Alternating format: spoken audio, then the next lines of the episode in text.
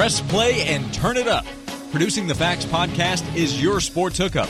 Eric Kane gives you the latest in Tennessee football and the top stories from around the sports world. Listen as national guests and special co hosts give you real, hard hitting analysis on your favorite team. This is PTF on iTunes, SoundCloud, and TuneIn.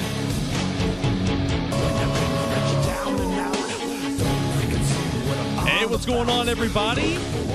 Welcome into PTF. It's producing the Facts podcast. Been a little minute, but uh, happy to be back behind the microphone talking to you guys. And uh, again, it's uh, it's a busy time. We went from you know sports being canceled in the month of March to pretty much nothing going on. Then NASCAR picked up, golf picked up. You had some of these individual team sports, if that makes any sense. I mean, NASCAR, that's the definition of NASCAR. It's an individual sport where the driver's out there driving, getting the accolades, but it's a crew that makes it happen.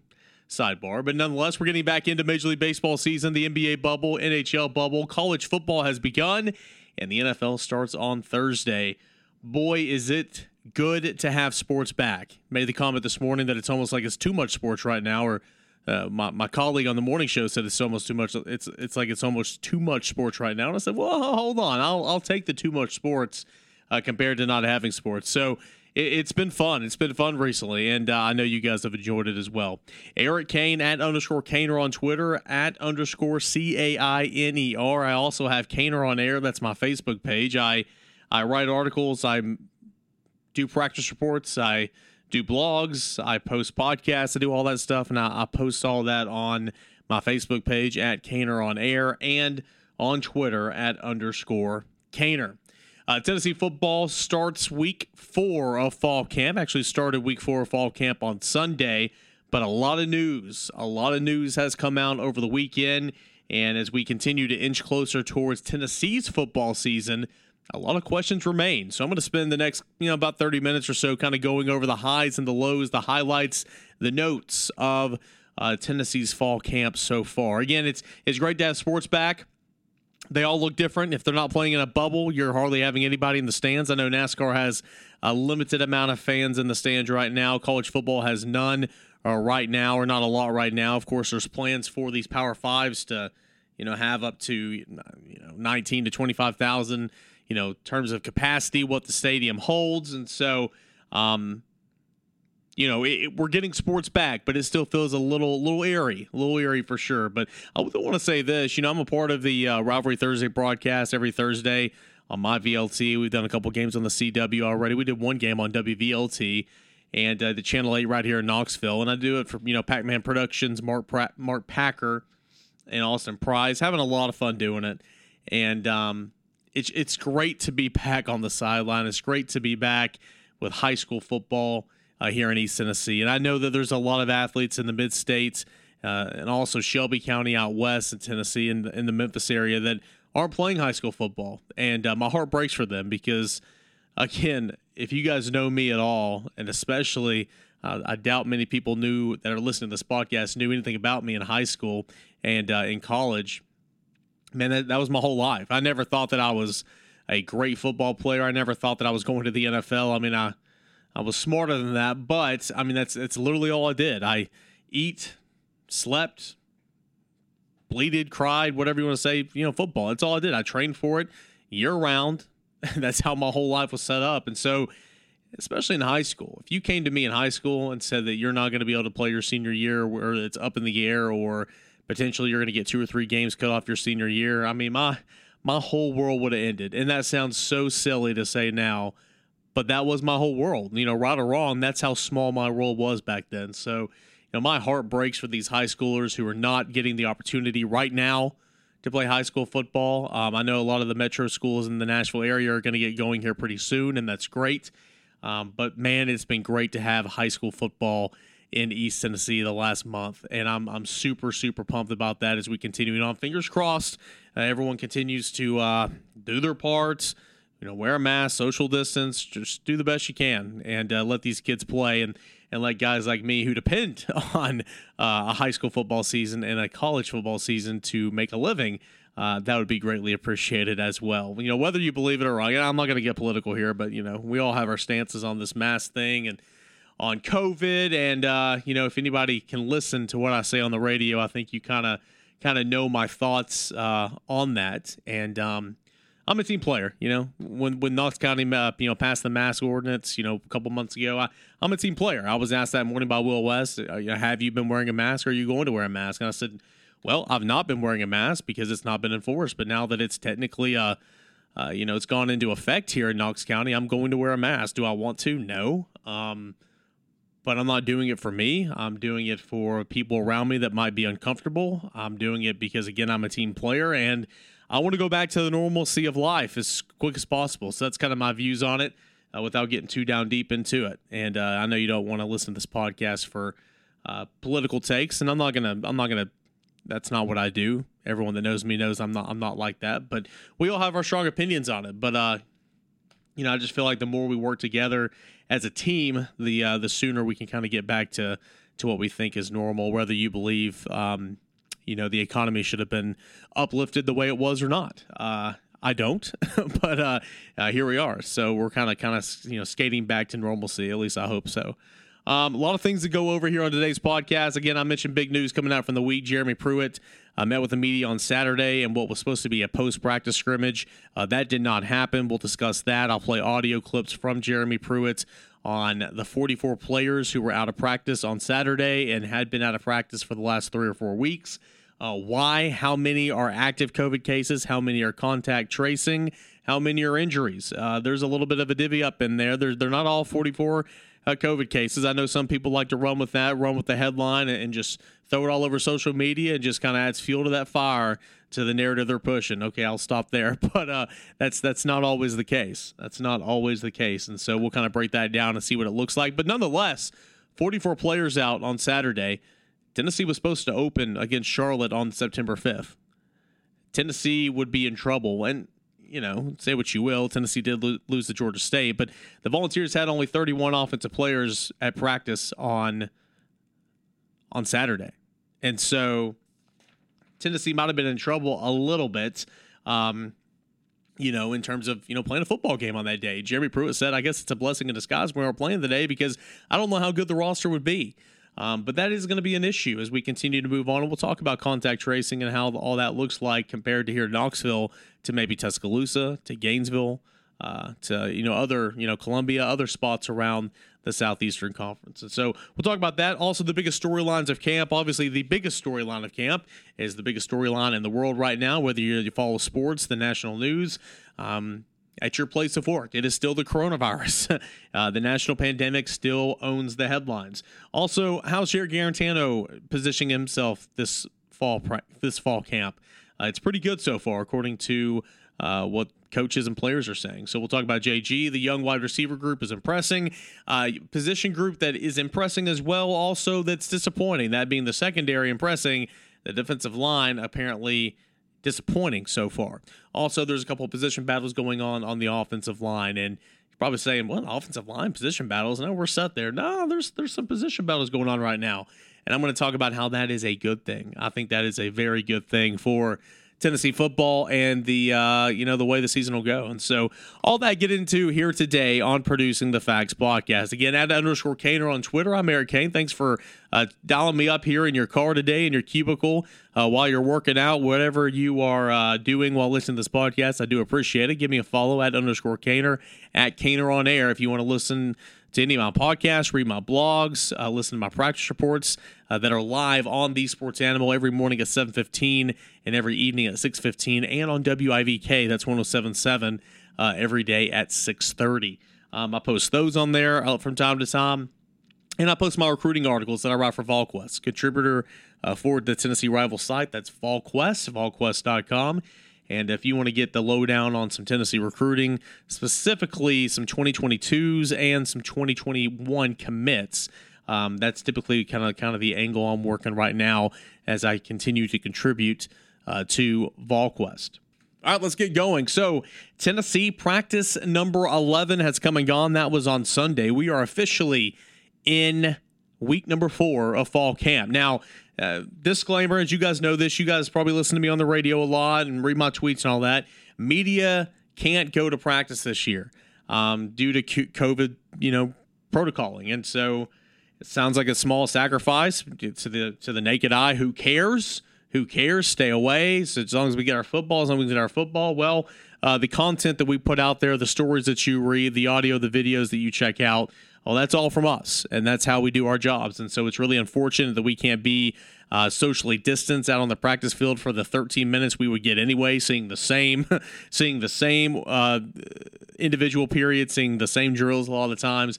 And so people might also be saying, well, what's the big deal if you're just seeing the same crap every day and you're missing it? Well, there's a lot of things. Every single day when I go out there, I take roll. I see who's practicing and I see who's not. I look over to see who's on the stationary bike. I look over to see who's uh you know repping with some trainers. I see who's not on the field at all. And then once you take roll, then you then you find out why. Why is this player not out here? And that's questions that you would ask to Jeremy Pruitt during his next press conference. And so that's how you that's how I've attacked it in years past. But due to these coronavirus um, restrictions this year for the media, you know, we can't be there, so we don't know who's practicing or not. And I got to be honest, I mean, Jeremy Pruitt's been very transparent throughout this whole process for the most part. I mean, he's, again, we're going to talk about what he said on Saturday, uh, what he's done with the social justice uh, issues going on in the country today, and how he and his team have dealt with it. Um, we'll talk about that. So he's been very transparent, but we're still not out there. And so we don't know for a fact who's out there and who's not and why not and that's very frustrating from a from a just just trying to do your job standpoint. I'm trying to do my job, and it, it's difficult. And so I'm I'm hoping that once we get into season, we can start going back into practice and kind of kind of get back to what we were doing last year. Because I know it's different, college to professional, and I know this might be league wide in terms of the SEC, but there's media covering covering Titans practice every single day. I mean, there's media covering you know baseball games every single day, so it can't be done. But uh, right now, we're not allowed to, and that's very unfortunate. But we'll say this we're not at practice at all. So, really, the media, all we're doing is taking part in these press conferences with uh, players via Zoom, with Jeremy Pruitt via Zoom, um, assistant coaches, and all that. And, and we're just kind of trying to make ends meet right now, essentially. But uh, here's some things we're going to talk about. I mean, we all have insiders if you're in this industry. I've got some people on the inside, and I have a lot of connections that have you know, better sources than I do. And so these are the things that we've been hearing, and some of the things that Jeremy Pruitt and others have been saying so far uh, during fall camp. But first off, let's get to Jeremy Pruitt. This was Saturday. Tennessee was supposed to practice, supposed to scrimmage on Saturday. It was going to be scrimmage number one of fall camp, but uh, that didn't happen. And I'm sure you've seen by now, but why didn't that happen? Well, Jeremy Pruitt, this is how he opened up his press conference on Saturday after what should have been scrimmage number one. Yeah, you know, we had uh, slated for a scrimmage, really had one slated for Wednesday and was going to back it up to today, but we didn't scrimmage. Uh, got way too many guys out. Uh, we had 44 players that didn't practice today. Uh, so, and they hadn't practiced probably for the last three or four practices. So just didn't think that was wise to scrimmage. Um, you know, just went with a normal practice. Um, only got 30 offensive players um, that were able to practice. So really, really focused on two groups.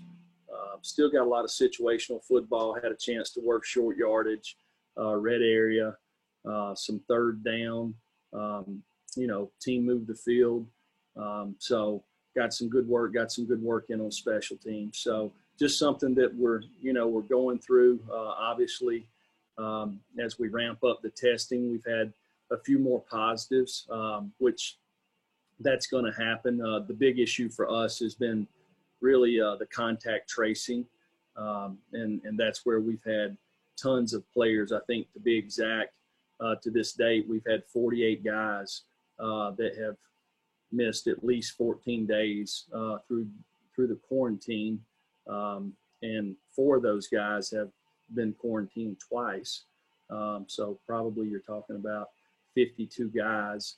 Um, you know, in that, you know, um, two of the guys that were in quarantine um, self-reported. They were around somebody with COVID, um, and in the testing, they end up showing up that they had it. But but the other 50 guys, uh, we've had one out of 50 that has eventually tested positive for COVID. So um, just trying to get through the, the contact tracing and and uh, you know when a guy misses 14 days of practice or 14 days of training you know starting over and it's kind of had a cumulative effect a little bit with some a few injuries here and there uh, nothing severe uh, but some guys that's had to miss some practice time. So uh, it's definitely been challenging, uh, and you know we've got to continue to to improve as a football team, um, and and um, you know just figure out the circumstances and figure out a way to uh, to be productive in them.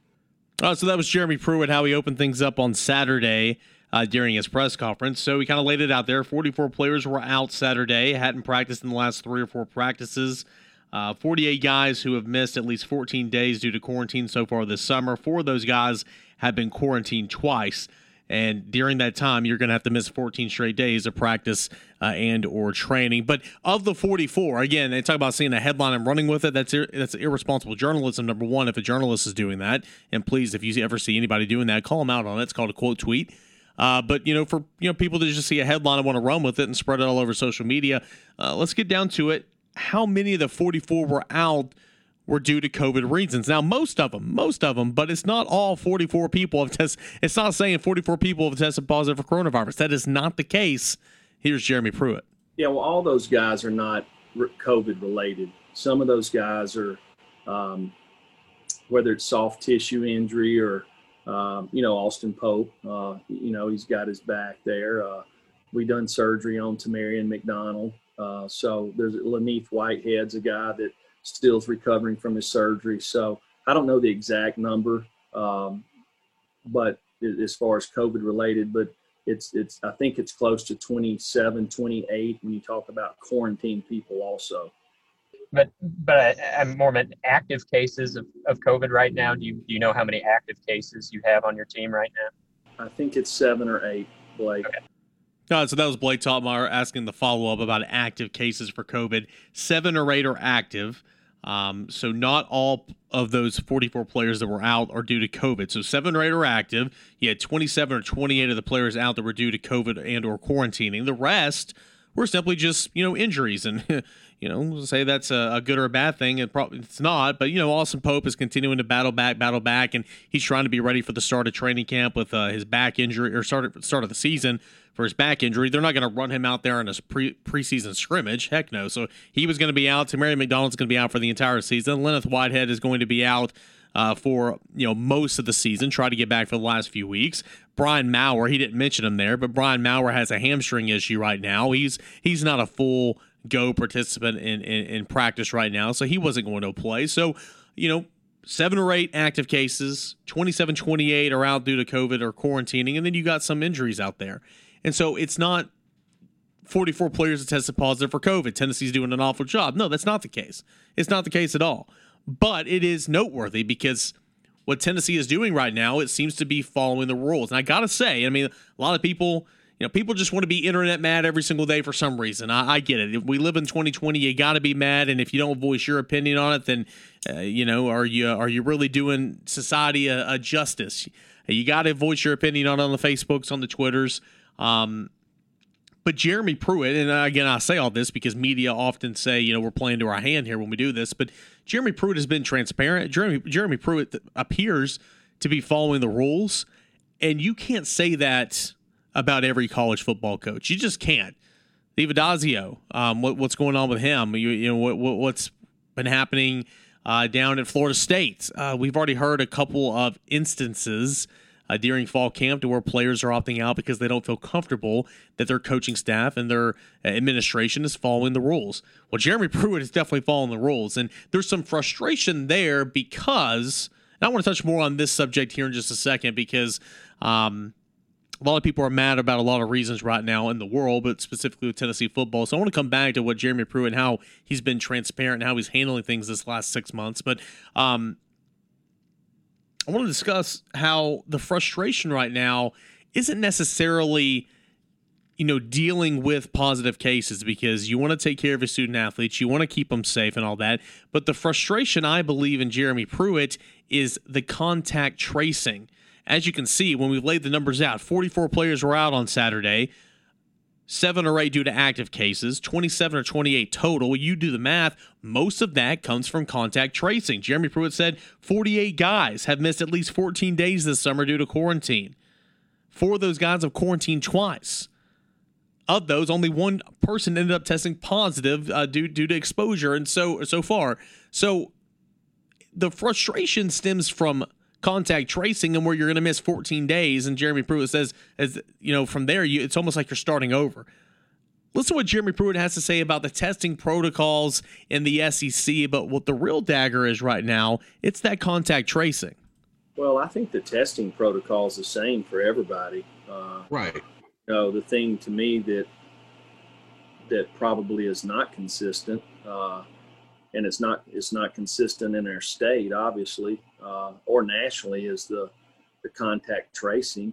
Um, you know, it's all based off of uh, each individual county, uh, probably how many cases you have. Uh, they're probably a little more stricter. And hey, I'm not a doctor. We just follow the CDC guidelines, right? Uh, I'm just uh, I'm just giving you the information. So, um, you know, is is Knox County the same as Davidson County? Uh, you know, they're they're playing high school football here, but they're not there. they're not in Shelby County. So, um, you know, when you start talking about the different states of, you know, South Carolina, Missouri, Tennessee, Alabama, Mississippi, Texas, Florida, Georgia, I mean, uh, it's, it's probably different uh, in each one of the universities' locations. And that's got to be frustrating because if the contact tracing CDC guidelines are different from Knoxville to Tuscaloosa, from Knoxville to Gainesville, from Knoxville to Lexington, from Knoxville to Nashville, from Knoxville to Columbia, Missouri. It's got to be very, very frustrating. Very frustrating. Um, but again, Jeremy Pruitt, Jeremy Pruitt appears to be playing ball right now. He's doing it the right way.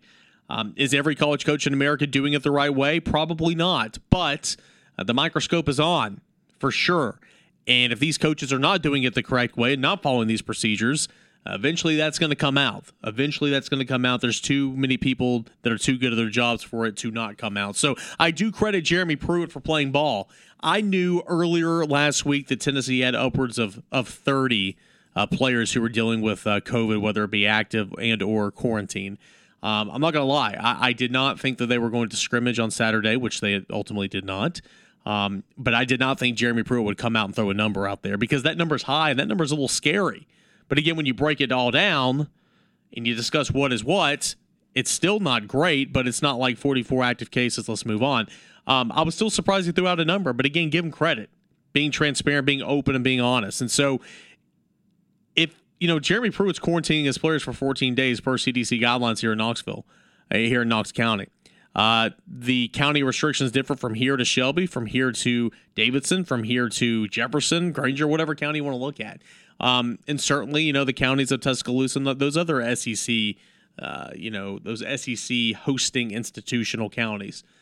So it's got to be a little frustrating, but nonetheless, that's kind of where we are right now. We're all dealing with COVID in our everyday lives and our everyday workplace, and obviously coaches are as well. Now, the question was asked later on in the press conference: how how difficult is this coaching and navigating through a COVID nineteen era? And Jeremy Pruitt's response was, "Well, we're all dealing with it. You're dealing with it in your line of work. We wouldn't be doing it we wouldn't be doing this on a press uh, on a Zoom right now if if we weren't. We'd be in person, and he's exactly right. And so um, I thought that was a good response as well.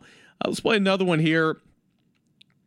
Jeremy Pruitt's already had to cancel one practice, but could we see some more cancellations of the practices as we move on through fall camp? Uh, spoiler, yes, but here's what Jeremy Pruitt had to say.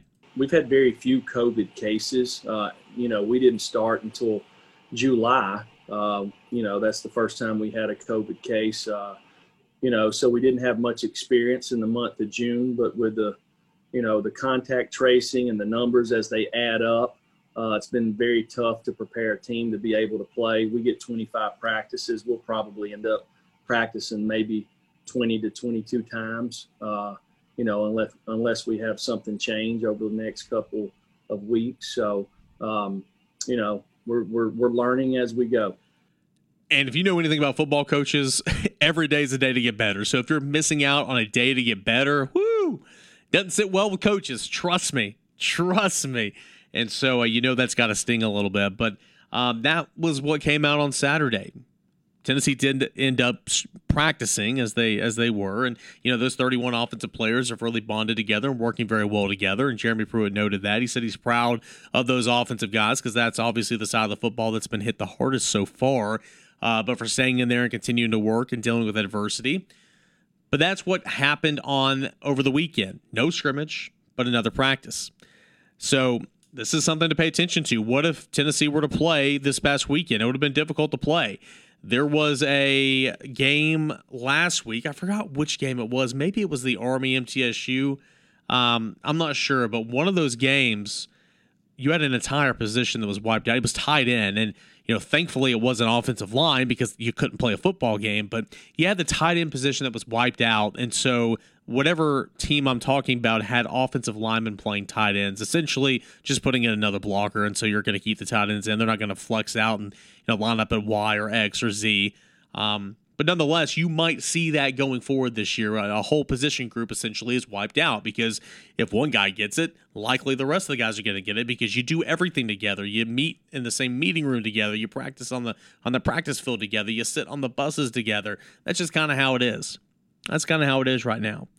So obviously, this is not great. You're not feeling great, but again, it's now. There's still three weeks to go before kickoff, and every team is dealing with it. Tennessee's dealing with it. You know that Clemson has dealt with it. You know that Florida has dealt with it, and so you just kind of make the most of this situation to move on. Here's one thing that's for certain: every team in the country is dealing with it right now. There's not one team that's saying, "Oh, I'm COVID free." And whatever you, whatever you believe about the virus or not, whether if you think it's as extreme as everyone's making it out to be, or if we're taking it too lightly, precautions are going to be taken all year long, as you've seen in every single sport so far, as you've seen in your county, as you've seen in your workplace. You know, I work in radio, and over 97% of our building, including on air talents, are working from home. I'm one of the select few of probably the th- little over 3% that still come in every single day. And I get to do my job in the same place I'm, all, I'm already doing my job. But that's how much coronavirus is affecting everybody's day, you know, walk of life. So precautions are going to be taken. Testing is going to be ramped up. Quarantining will happen, whether the athlete feels fine or not. That's just kind of how it's going to. That's that's what this year is. It's better than nothing, and you just hope and pray that 2021 you can get back to normal. So that's kind of what happened over the weekend with Tennessee football. A lot of audio there from Jeremy Pruitt in his press conference. What are some of the main storylines in camp right now? Again, producing the Facts podcast, Eric Kane at underscore Cainer. I'll be quick here as we wrap up in the next 10 minutes. I feel like a preacher right now. Uh, the church I go to, the preacher always says, I'm going to close with this. And then he talks for 25 more minutes. That's what my dad always did growing up. He was a preacher, and he'd always say that. And I'd always tell him after the service. But here we go. I'll do the same thing. Jarrett Guarantano performing very well in practice. Chris Weinke says that he's anticipating at a higher level this year. He's operating the offense uh, very, very proficiently right now. Uh, he's anticipating better. He's making better reads. His arm has looked good. He's not throwing the football to the other team, and, and that's good. Um, this is a, again, this goes without saying. I mean, everything I'm saying right now, you guys already know because if you're like me, you listen to sports radio, specifically the Sports Animal. You read all the articles and you look at all the live tweeting during press conferences, and you watch all the the content we put up at 991thesportsanimal.com, specifically at underscore Cainer. And uh, you know, this is good because this is the first time Jeremy Pruitt, excuse me, Jerry Guarantano has had the same quarterbacks coach and offensive coordinator for back to back seasons it was a unique off season. Didn't get to get the most work in as you'd like to, but nonetheless, the offense didn't change. The coaching didn't change. And that's going to add comfort for Jerry Guarantano and the rest of the offense, to be completely honest. And that's something that the coaches have talked about. But you know, Guarantano is is stepping up, and um, he's been in every single photo gallery. He's been in every, he's been in every single video that Tennessee's released, and and Jeremy Pruitt hasn't said anything about Jerry Guarantano missing any practice. So that's good. He's been out there leading every single day. And Tennessee to you know try to get that six and four record to where I believe they can this year. Guarantano is going to have to be under center for those football games. Uh, Harrison Bailey's not ready. He missed all of spring. Everyone missed all of spring. He missed the first week at camp. So he's behind the eight ball right now. I think Harrison Bailey will turn out to be a fine quarterback, but um, behind the eight ball right now. Go with your fifth year senior. Brian Maurer is battling a hamstring injury right now. JT Shrout's having a good camp as well, but um, you know, you go with the fifth year senior. So Jerry Guarantano having a good camp. I know a lot of people do not like Jerry Guarantano, want him gone, but he is here and he's having a good camp, and that's that's something we should at least note. The young wide receiver room. Tennessee is missing Marquez Callaway, Jauan Jennings. Marquez Callaway, who made the Saints 53 man roster. Congrats to him. Jauan Jennings, who was waived by the 49ers, but signed back on with the practice squad, so that's good news. And Tyler Byrd. Those are the three wide receivers Tennessee missed out on from last season. In steps in Ramel Keyton to a bigger role, Cedric Tillman to a bigger role, Brandon Johnson to a bigger role. Tennessee welcomes Velus Jones Jr. into the mix. Josh Palmer sitting there leading the, the, the entire group. D'Angelo Gibbs is gone. He's opted out. He's Tennessee's lone opt out so far. But in steps in some wide receivers of, of the rookie level, the freshman level of Jalin Hyatt, who I believe is going to be a big impact player for Tennessee this year. I think Jimmy Holiday. I think Jimmy Calloway is going to play a factor. I think down the line, Dee Beckwith and, and, and Malachi Wideman could also play a factor as well. But the talk is this, these freshmen are performing very, very well. Jim Chaney said they can all run fast, catch, and they love football. and uh, you know, Josh Palmer sung the praises of these these uh, tr- freshman receiver. Jeremy Pruitt did, Tee Martin did, Chris Weinke did. Everybody really has. But the guy that's going to make a huge difference, and don't be surprised if he's out there snap one of the season. I'm not saying that he'll be out there every single snap because he's he and the rest of the freshman wide receivers are still learning the offense and will you know be installed as you go, as Jim Chaney did with Da'Rick Rogers and Justin Hunter back in the day. But it's Jalin Hyatt. Jalin Hyatt's a vertical threat. He's a good route runner. He had a fantastic high school career. Now, is playing high school football in the state of South Carolina like the SEC? Absolutely not. But Jalin Hyatt has all the tools and intangibles to step in and be an immediate impact player for Tennessee, and I think that he will, alongside Brandon Johnson, Josh Palmer, Cedric Tillman, Velus Jones Jr. I think that's kind of be the the core group, along with Ramel Keyton. Those six, I believe, are kind of going to be the the core group. And so I do think Jalin Hyatt's going to step in and make an immediate impact right now. So uh, young wide receivers, check. Job well done so far in camp, according to um, press conferences availabilities from players and coaches. Jeremy Pruitt has said that the defensive line has been disappointing, not playing with physicality, not playing with aggressiveness. Um, and, and that's a little surprising for me. Now, keep in mind, Emmit Gooden not playing this year, was dismissed from the football team prior to camp, but Tennessee didn't have him last year. The entire cast and crew of what Tennessee had last year in 2019 is back for 2020. You've got nine guys, eight to nine guys who will be rotating in a part of that rotation. It's kind of how it was last year. The three out in front will be Darel Middleton, Aubrey Solomon, and Greg Emerson. But then you've got Gerard Garland, Matthew Butler, John Mincey, Jaquan Blakely, LaTrell Bumphus. You've got a lot of those guys who are going to play a big, big impact this year, just as they did last year.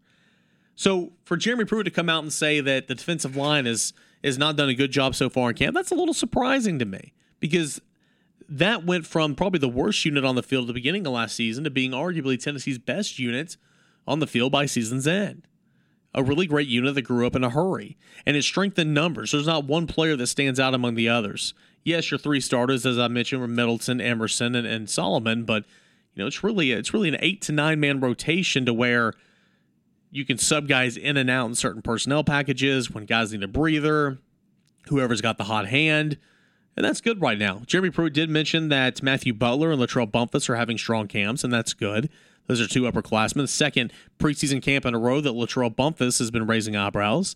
He missed a couple of games last year, but came on and had a couple of sacks. I wouldn't call it a breakout year at all, but he's very comfortable there, the defensive line finally. But the defensive line being a little disappointing so far, that is that is disappointing to hear uh, because I, I do think that that has uh, I, I, think that that is along with the offensive line, which we'll talk about in a second. I think that that is. Uh, and the secondary, which we'll talk literally here in a, here in a couple of seconds, I think that is the best position group on the field.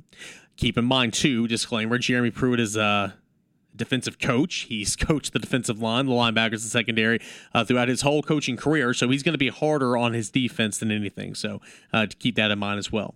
The secondary, according to Derrick Ansley, should be the strong point of Tennessee's defense this year. And it's not surprising because you know, Tennessee's defense overall, and again, you guys who listen to me on the radio and, and, and follow my work, I, I, mean, I've been preaching this. You know this. I'm not telling you anything you haven't already heard me preach about. But Tennessee's defense, you return eight of the 11 starters. You return Henry T in the middle, which was huge. But the three players you're missing are obviously three uh, impact players at three different levels of the football. Darrell Taylor on the front with the edge, Daniel Bituli in the middle, and Nigel Warrior on the back end. Those are three really good players that have all spent time in training camps this fall. Darrell Taylor, a second round pick with Seattle, you know he's going to make that team. Nigel Warrior, who was just waived by the uh, by the Ravens, I'll have to check and see if he made that practice squad, but he had a strong camp. And Daniel Bituli, who spent time with the Rams in training camp as well. Those are three impact players that played really good football for Tennessee throughout their careers. And in Nigel Warrior's case, really good football there in his last season. So you return eight of 11 starters, which is fantastic, and a lot of key contributors. But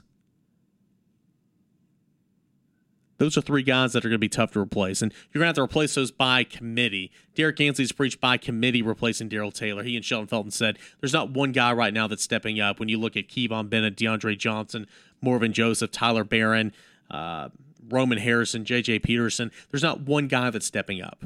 It's, it's going to be by committee or whoever has the hot hand until there is a guy that does step up uh, to take that one spot and really uh, to play on both edges whenever Tennessee goes a traditional 3 4. But replacing Nigel Warrior is going to be no easy feat because he was playing very good football. He was an All SEC player, first team last year by season's end. I mean, he was a he was a daggum player, good player, and uh, he really improved throughout his time at Tennessee and really that senior year because he bought into everything Jeremy Pruitt was saying. He was a sponge. He told us a couple times during the media availabilities last year that he would sit, sit beside Jeremy Pruitt in every meeting. He would go over to his house. Literally everything he said, he just soaked it up and tried to learn and learn and learn. And, and you saw that on the field. He was balling out there towards the end. Replacing him is going to be tough, but Tennessee brings back everybody else. Tennessee's best defensive player outside of Henry To'oTo'o, Bryce Thompson back, can play corner and nickel. Alontae Taylor's back. Warren Burrell's back. Kenneth George Jr.'s back. Those are your four top cornerbacks. Your safeties now, Jaylen McCollough, I think, is going to have a breakout season this year. Took over the starting safety role from Theo Jackson, who was also back midway through last year as a true freshman. I think Jaylen McCollough, or Tank, as they call him, is going to have a breakout season. I think Keshawn Lawrence, who uh, was the highest rated prospect by 24 7 out of the state of Tennessee, is going to have a, a, nice season for Tennessee, and he's going to play all five positions. He's starting out a safety right now, but he'll play a little nickel, which is what people call the star, and uh, he'll play corner as well. But he's an athlete. He's going to provide some depth that Tennessee desperately needs at really safety back there. Shawn Shamburger also returns. I'm sorry. When I think of the secondary, I just think of the corners and the safeties, but Tennessee over, you know, I don't know the percentage, but Tennessee's defense typically – runs five defensive backs with Shawn Shamburger in there playing the nickel. But replacing Nigel Warrior, it's going to be Trevor, uh, Trevon Flowers. It's going to be Trevon Flowers. He's a guy that came in with Bryce Thompson, Alontae Taylor, and played a lot of football his freshman year before breaking his collarbone. And then last year, played a lot of football earlier in the season before breaking his leg. Trevon Flowers is a guy that has played a lot of football, but has been on the sideline with injuries a lot, but he showcases tremendous talent. Um, I spoke with his defensive back specialist coach um, earlier this summer, and he's really excited about seeing him out there. He thinks he's going to really. Uh, you know, raise some eyebrows this season. Said he's been working very, very hard to perfect his craft. So Trevon Flowers is going to be that strong safety this year with Jaylen McCollough moving over to free safety, and and, and that works out well for Jaylen McCollough because he's a bigger safety. He can certainly cover, but you know, free safety, you free him up in the middle of the field essentially to where when guys are playing man to man coverage underneath, um, and the strong safety will be Trevon Flowers will come up and match up on that number two or number three receiver in man to man. Now, you do like having Jaylen McCollough play the strong because he can come up and, and uh, you know, aid in run support, but you know, they're all going to be in there and run support. But I do like McCollough moving to the free safety because essentially that does free him up on a lot of coverages. Because Jeremy Pruitt and Derrick Ansley, a trademark. If anybody asks you what's what's significant about uh, about Jeremy Pruitt's defense, well, he and Derrick Ansley, their trademark is man to man on the outside. You can play two, you know, two over, man under. Uh, you can play man to man straight up. You can play cover one, cover zero, whatever it is. Man to man on the outside is where it starts. And then if you can continue to play man to man, work yourself back into the backers, then that's great as well. Tennessee likes to run a lot of two man under, which means you got to cover two at the top, but you have man under with those corners and, and, and Shawn Shamburger a lot of the times.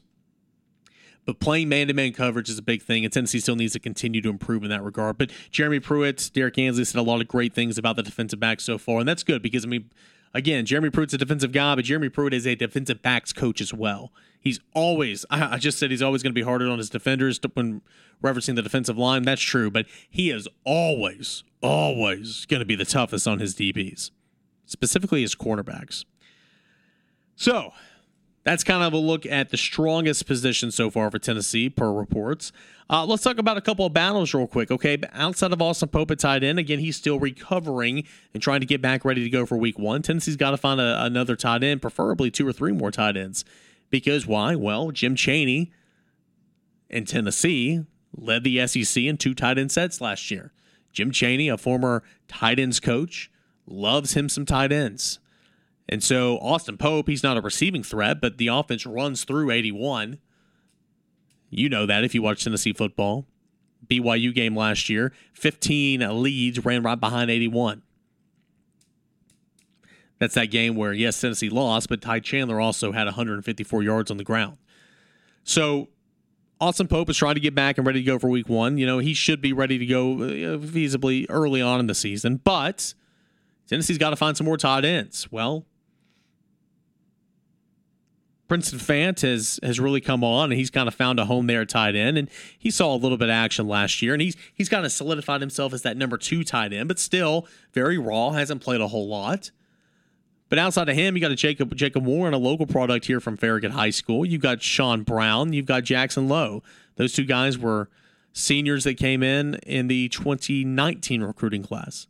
A lot of raw talent there. And I asked Jim Chaney during uh, media availability, what, what about that tight end group? He said it's it's it's unique because they all bring something else different to the table. They all have their own unique skill set, which is kind of nice, kind of kind of interesting. So uh, that is a position battle. Who is going to you know, add depth and who's going to challenge both Austin Pope and Princeton Fant up there at the tight end position.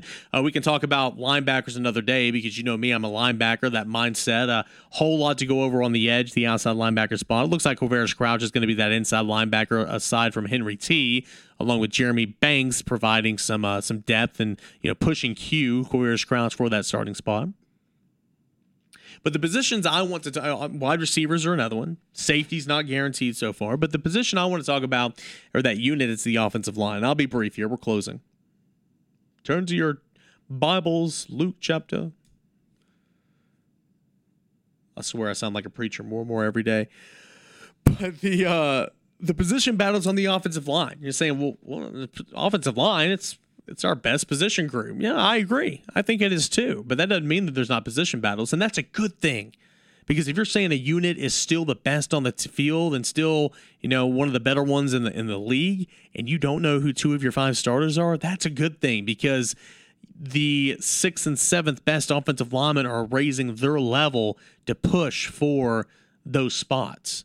The two spots I'm talking about right now, and this is this is, you know, pending Cade Mays being eligible, but we all have a good idea that he will, despite being turned down initially by the NCAA. In a year where eligibility doesn't matter, Cade Mays is denied eligibility at Tennessee, despite his father being a letterman and him being from his hometown of Knoxville, Tennessee. It's really the NCAA, and I mean, again, I'm I put my bias aside. I grew up a Tennessee fan, but you know, I'm a media personnel now covering this team. I'm not a fan that roots for him but it's just it, it, it's it's despicable some of the decisions the NCAA makes. But if you play quarterback, you're good to go. But if you play anything else, it's just it's not happening. We can talk about that another day.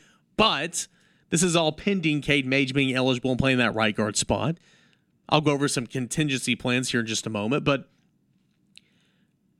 Wanya Morris, Darnell Wright, two true freshmen that came on and played a lot of football last year. That's great.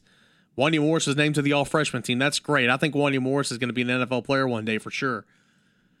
But he's being pushed by Jahmir Johnson, a fifth year senior coming out of junior college, came with Jeremy Pruitt for his first year in 2018. Jahmir Johnson's a guy that has played a lot of football for Tennessee, but has never really had his head in the game, has never really been bought in, has never really worked hard. I can say all that because I've witnessed it. But he is, according to people I've talked to, and according to Jeremy Pruitt as well, he's been working his tail off. He's really pushing Wanya Morris for that spot at left tackle. That's one. I think Wanya Morris wins that battle, by the way.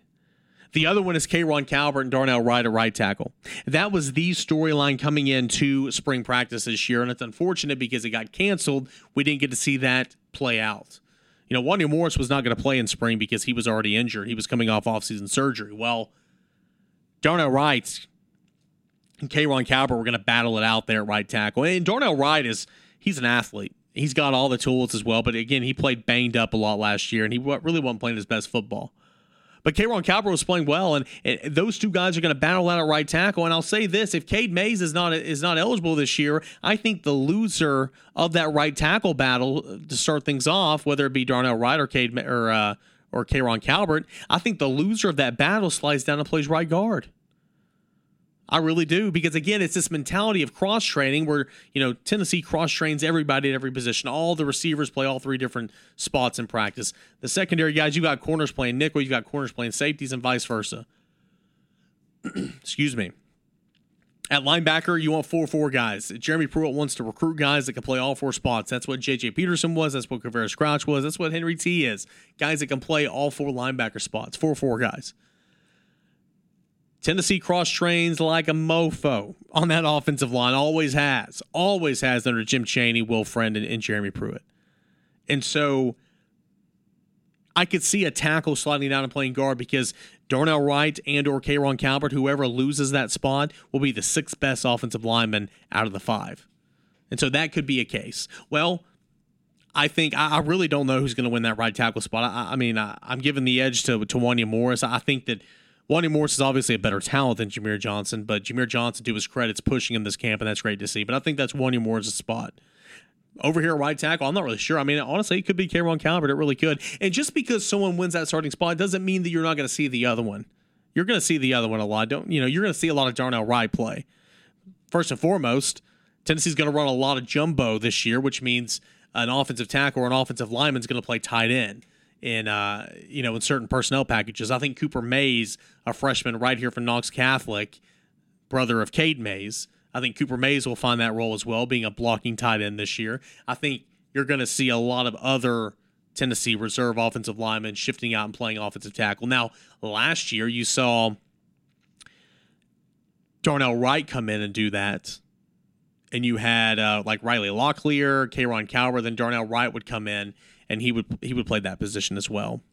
So, uh, other guys who I mean, Jerome Carvin can play right now. It's just he doesn't have a spot to play. He can play both guards. He can play center. He's the backup center. He's the backup for both guards.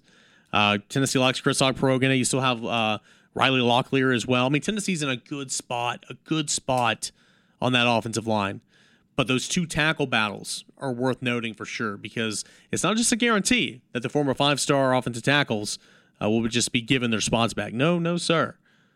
And I think that's good because it elevates everyone's play. It makes everyone better. So that's kind of my outlook on the offensive line right now, and kind of where we are in camp so far. Week four has officially begun. Tennessee off and running 11 practices in uh, to fall camp so far. It's a it's going to be a unique season regardless of whatever way you want to spin it. It's going to be unique. That is for sure. It's already been a unique offseason. It's been a unique camp. But one thing's for certain it's going to be great whenever it's football time in Tennessee. It's going to be great when we see some Power Five uh, football, and we're going to see that with the ACC and Big 12 kicking off this weekend. At underscore Cainer on Twitter, at Cainer on air, like, rate, review, subscribe. Holler at me on Twitter, DM me if you guys have any questions about Tennessee football. Catch my Tennessee football practice reports live on the Sports Animal every morning at 7:15, every evening at 6:15, as well on as on WIVK. That's 107.7 WIVK at 6:30. Guys, I appreciate it. Thanks so much for listening as always, and we'll talk to you soon.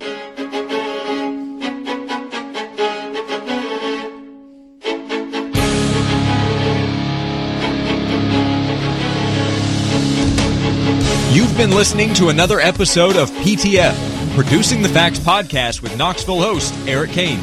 Follow the show on Twitter at underscore Cainer and be sure to subscribe to Producing the Facts podcast on iTunes, SoundCloud, and tune in. It's PTF, your sports hookup.